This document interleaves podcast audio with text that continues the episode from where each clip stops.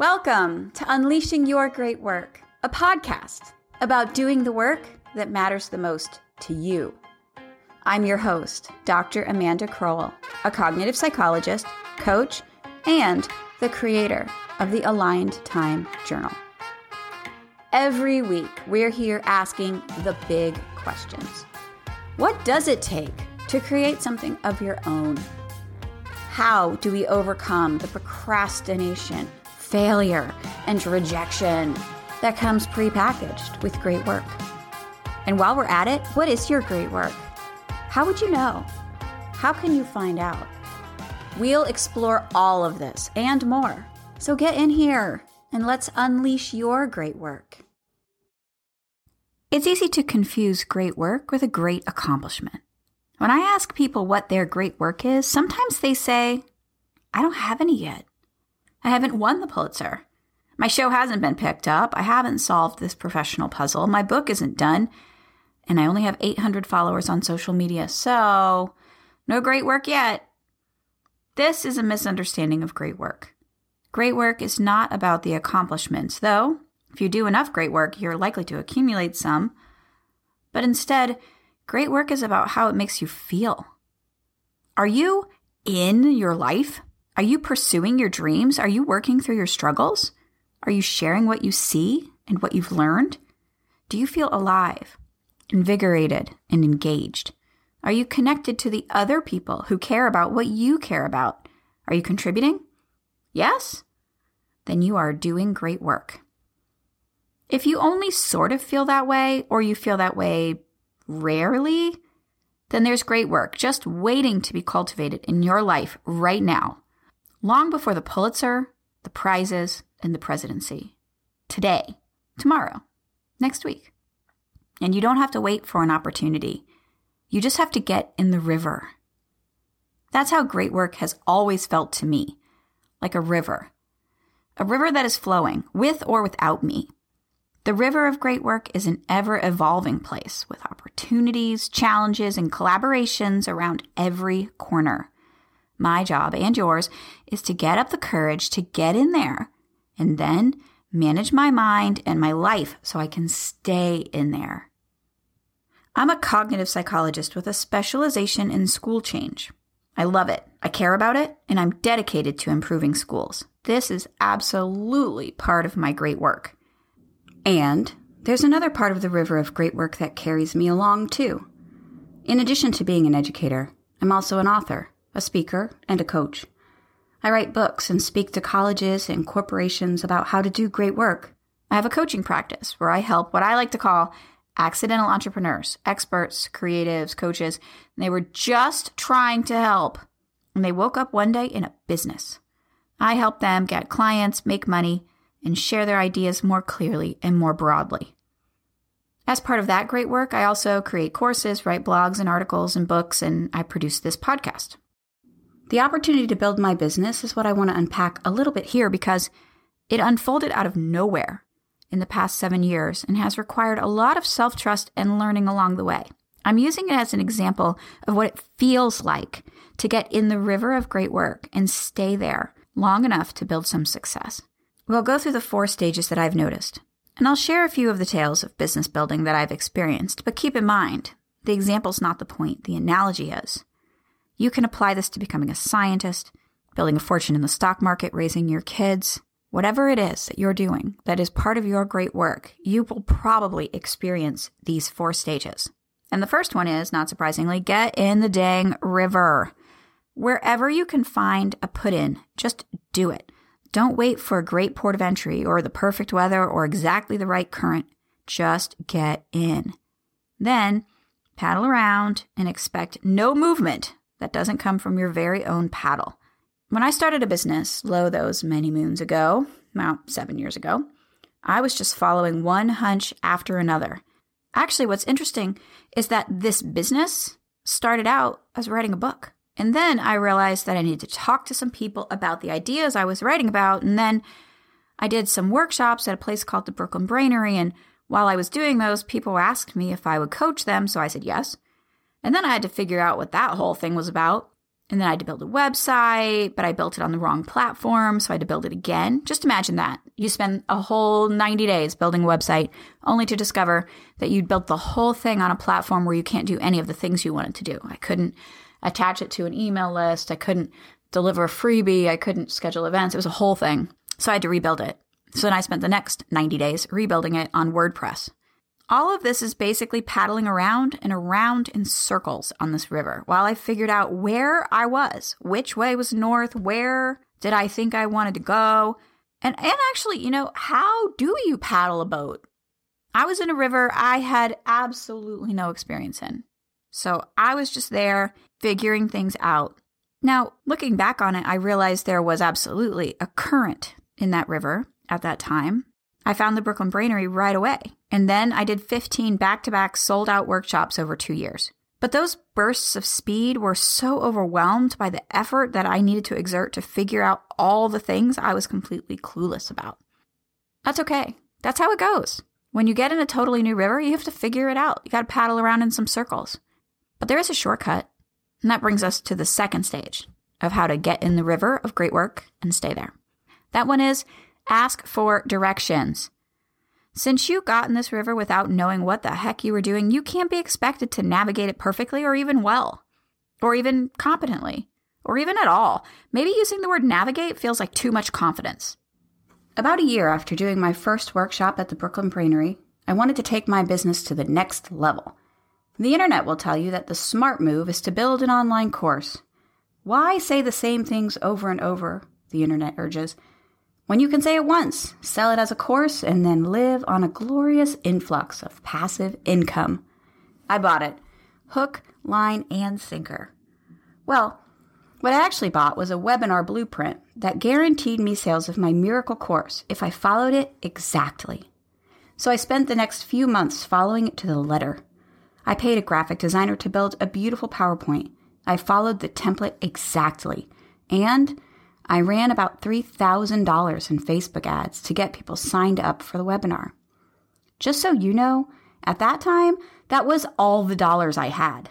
But since I was planning to sell the course at about $400, I reasoned that I only needed to sell about 10 spots in the course to make all my money back, and I was happy to break even on my first attempt. I scheduled three webinars over two weeks. I learned a lot doing these webinars. On the first one, I realized that only about half, if you're lucky, of the people who sign up for a webinar show up for it. So the 30 people that had registered for the webinar resulted in about 12 people on that first webinar, none of whom purchased the course. That's okay. No worries. I had some ideas for how I might change the PowerPoint and uh, adjust it a little bit to make it more successful. So the next one, I wasn't surprised when 40 people resulted in 20 people on the webinar. Uh, I had adjusted the PowerPoint. It was more powerful. It was clearer. Nobody bought anything on the second webinar. And then on the third webinar, I almost canceled it because I was so discouraged. But I thought, you know what? You got to finish, Amanda. So I pulled pulled up my big girl pants, sat down, did my webinar. Um, that one had about 72 people because I was like, you know, I got to get I got to get more people registered if I want to have enough people on the actual webinar to buy these 10 spots. So I got like, I think it was 72 people registered for the third one. About 30 people showed up and nobody bought the course. And that was not what they said would happen in the webinar blueprint thing I bought, but it is what happened. And I remember driving myself. I left. My husband was like, How did it go? And I was like, got in the car, drove to Friendly's. I don't know if you guys have Friendly's where you're at. It's an ice cream shop. And they have these really big ice cream sundaes. And I ordered myself a Reese's Pieces sundae with extra marshmallow sauce. And I sat there eating my ice cream, just bereft. I had lost $4,000 and I had sold no seats in my course. And what the actual fuck was I doing with my life? So, this is a classic example of being in over my head, not asking for help, doing it myself, digging in my heels, not listening to the messages that slow down, figure it out, ask for help. Hey, if you're enjoying this podcast, you've got to check out the Great Work community. The Great Work community is where change making entrepreneurs make drama free progress together. Come on over for co working, accountability, coaching, and just in time courses. Check out the Great Work community. The link is in the show notes. It really nearly did me in. I almost gave up on the whole idea of having a business. It really nearly did me in. I almost gave up on the whole idea of having a business. But I didn't. Instead, I got some help it probably took me about five months to get over it. And then uh, the first thing I did after that five months recovery period is I went to a conference. And at that conference, I met a woman named Val Bullerman. Val was a person like me. She was a heart centered helper in her soul who, not for nothing, could sell ice to a polar bear. She had figured out how to be in service and sell. And she provided the kind of like Midwestern advice I felt I needed at the time. If you want to help people, she said, you need to meet people, build relationships, and then offer them your service. In that order, she helped me to see that selling courses should come after people know who you are, and that while you can sell courses to cold leads, it will always be a high pressure sale, using a lot of the tools of persuasion like urgency and scarcity that just didn't jive with my own value system. I needed to learn how to sell my own services first and then I could offer lower price point products, like a course. Now, I'm not saying this is the right or the only way, but I have to say, it made a whole lot of sense to me. It's exactly what I needed, but it was like too uncomfortable for me to figure out on my own. I needed some help. In the river of great work, I needed to ask for directions. This happens a lot because great work involves a lot of figuring out. But when you ask for help, that feeling of paddling around in circles will eventually start to feel more like steering a boat through the currents that just exist. You take your direction, and more opportunities pop up. You learn your way into those, and someone arrives looking for a collaborator that sounds exactly like you. Before you know it, you're in it. In the river of great work, it's much easier to ask for directions than to gut it out on your own, especially when you find yourself knee deep in something that is overwhelming as soon as you can. Find a person like you who can help you navigate this river. Definitely feel free to reach out to me. I work with people myself, and if I'm full, I do have a list of people I can recommend. However, you find your help, get it early and get it often because it will save you a ton of time and angst and drama. And once you have that help, things can really start popping. Opportunities, collaborations, and projects will materialize out of thin air. And that brings us to the next stage of great work. When that current begins to pick up, you're going to have to figure out how to let the current carry you while you are also steering yourself around obstacles. One of the hardest parts of great work is figuring out which opportunities to take and which ones to turn down. In the beginning, you kind of take whatever comes your way, but as you get into the flow and you're moving more quickly, you have to be more discriminating. I am not always great at this because I have a bias towards yes. And while this was an asset early on, nothing keeps you in the river more than a can do attitude. It can become a liability when you reach the faster currents. The real advice here is to figure out how to hear and listen to the voice in your head that is speaking your truth as soon as you possibly can. Many of the really big lessons I've had to learn have come when I tried to listen to a voice of reason or best practices or common knowledge when my own instincts were screaming at me to stop, get out, and go another way. The best example of this was when I was offered a book deal to write a book about burnout. Now, a book about burnout actually makes a lot of sense because I truly believe that one of the biggest enemies of great work is burnout. But the specific ask was a book about millennial burnout. It was a trending topic at the time, and the gestalt of that movement wasn't really in line with my own view. I hold the view that you can vastly change your experience by changing your perspective. But the millennial burnout movement was really looking for structural change. And I'm not against structural change, keep in mind, but it's really not my zone of genius. So even though I knew that my solution wasn't going to entirely fit the mold they were looking for, I pitched my perspective, they bought it, and I took the deal. Everything about that book deal from day one was a bad fit. They were upset with my ideas, they were calling me naive and delusional, and I was, not surprisingly, upset with that feedback. So, Let's just say it got pretty hot pretty quick.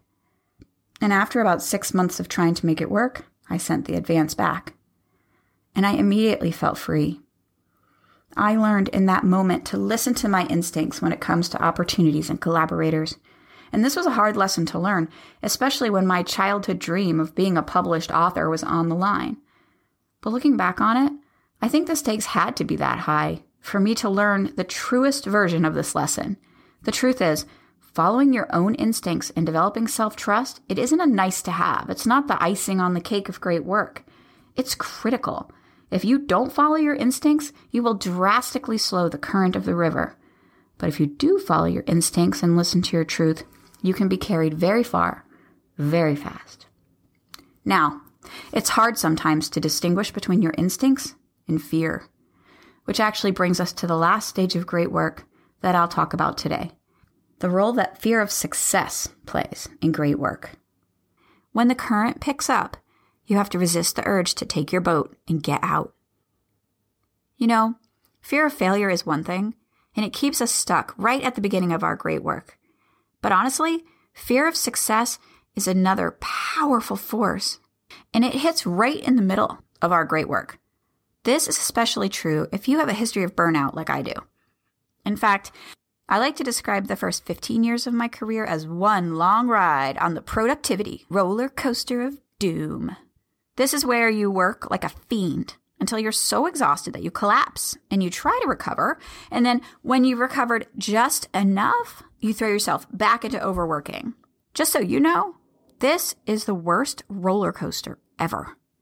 And I've worked hard over the last several years to chart a different course, to take care of my resilience in addition to my ambition and drive. But nonetheless, the consequences of those burnout experiences is still present. When something starts to take off, a part of me wants to throw on the brakes. I don't want to get carried away. I don't want to get overbooked, overstretched, overwhelmed. I have been there and I'm not interested. I was asked once to write an article for a huge publication, but I got nervous and I said no. I've written pitch emails to people who knew they were coming, but I never sent them. And I had someone basically ask me to come and speak at their company, but I did not follow up. And I know I'm not alone in this. As a coach, I help people with this all the time. There are a lot of reasons why we turn down the opportunities we desperately want, and we walk away from the chance we've been waiting for. And my point is that sometimes we are not as afraid of failure as we are afraid of success. We aren't sure that we want everything to change. We aren't sure that the direction we're going on is exactly right and or maybe we're just exhausted, uncertain, or generally not ready. And we're worried that the current is too strong. All of this is okay. I am not here to tell you that brute force or berserking is the answer to this situation, but instead, just to make you aware that it might not be your instincts or your intuition or the reality of your situation, but is instead fear of success. Navigating this is definitely one of the skills of great work. And here's my tip. If you have an opportunity and you're considering turning it down, pay attention to how the voice in your head makes you feel. If the voice makes you feel expansive and like you're standing up for what you believe in, like I did when I sent the advance back to the publisher, then it's likely your instincts and your intuition, and I urge you to listen. I wish I had listened earlier to the voice telling me not to take that book deal. But if the voice makes you feel smaller and like you want to hide away, it might be fear. If you think the voice inside you is fear, you're going to want to handle it differently. You might still turn the opportunity down, and that's okay. But when you recognize it as fear of success, then you are getting the information you need to know how to overcome it next time. I'm not bringing this up to somehow argue that you need to keep your paddles in the river at all times. No way. Instead, I just want to point out that it happens sometimes. Fear of success is sometimes a much bigger hurdle than fear of failure. If you find yourself constantly cycling between getting started and stalling out, it might be that what you are most afraid of is success. If it is, you might want to paddle on over to the great work river of self discovery. Take some time to explore this point. Sometimes that's what you need. And when that happens, take heart. You'll work through it. And if you still want to, you'll find yourself back in the river you left. This time, ready to go. Then, when the current picks up, you can hang on for the ride sure in the knowledge that you can navigate it. You know, great work is so much fun because this kind of growth and learning and exploration is baked in. You know, that means that as you navigate the river, you will find yourself at the end of one fork, ready to choose another. Great work, by its nature, has movement. You'll finish your book, and then what? You'll end your podcast, now what? You'll discover the cure to cancer, and now what will you do? Well, now you get to navigate what's ahead. Because great work isn't a destination or an outcome or an accomplishment. I mean, you get accomplishments and outcomes along the way, don't get me wrong, but those aren't the great work. The great work is the process of navigating the river.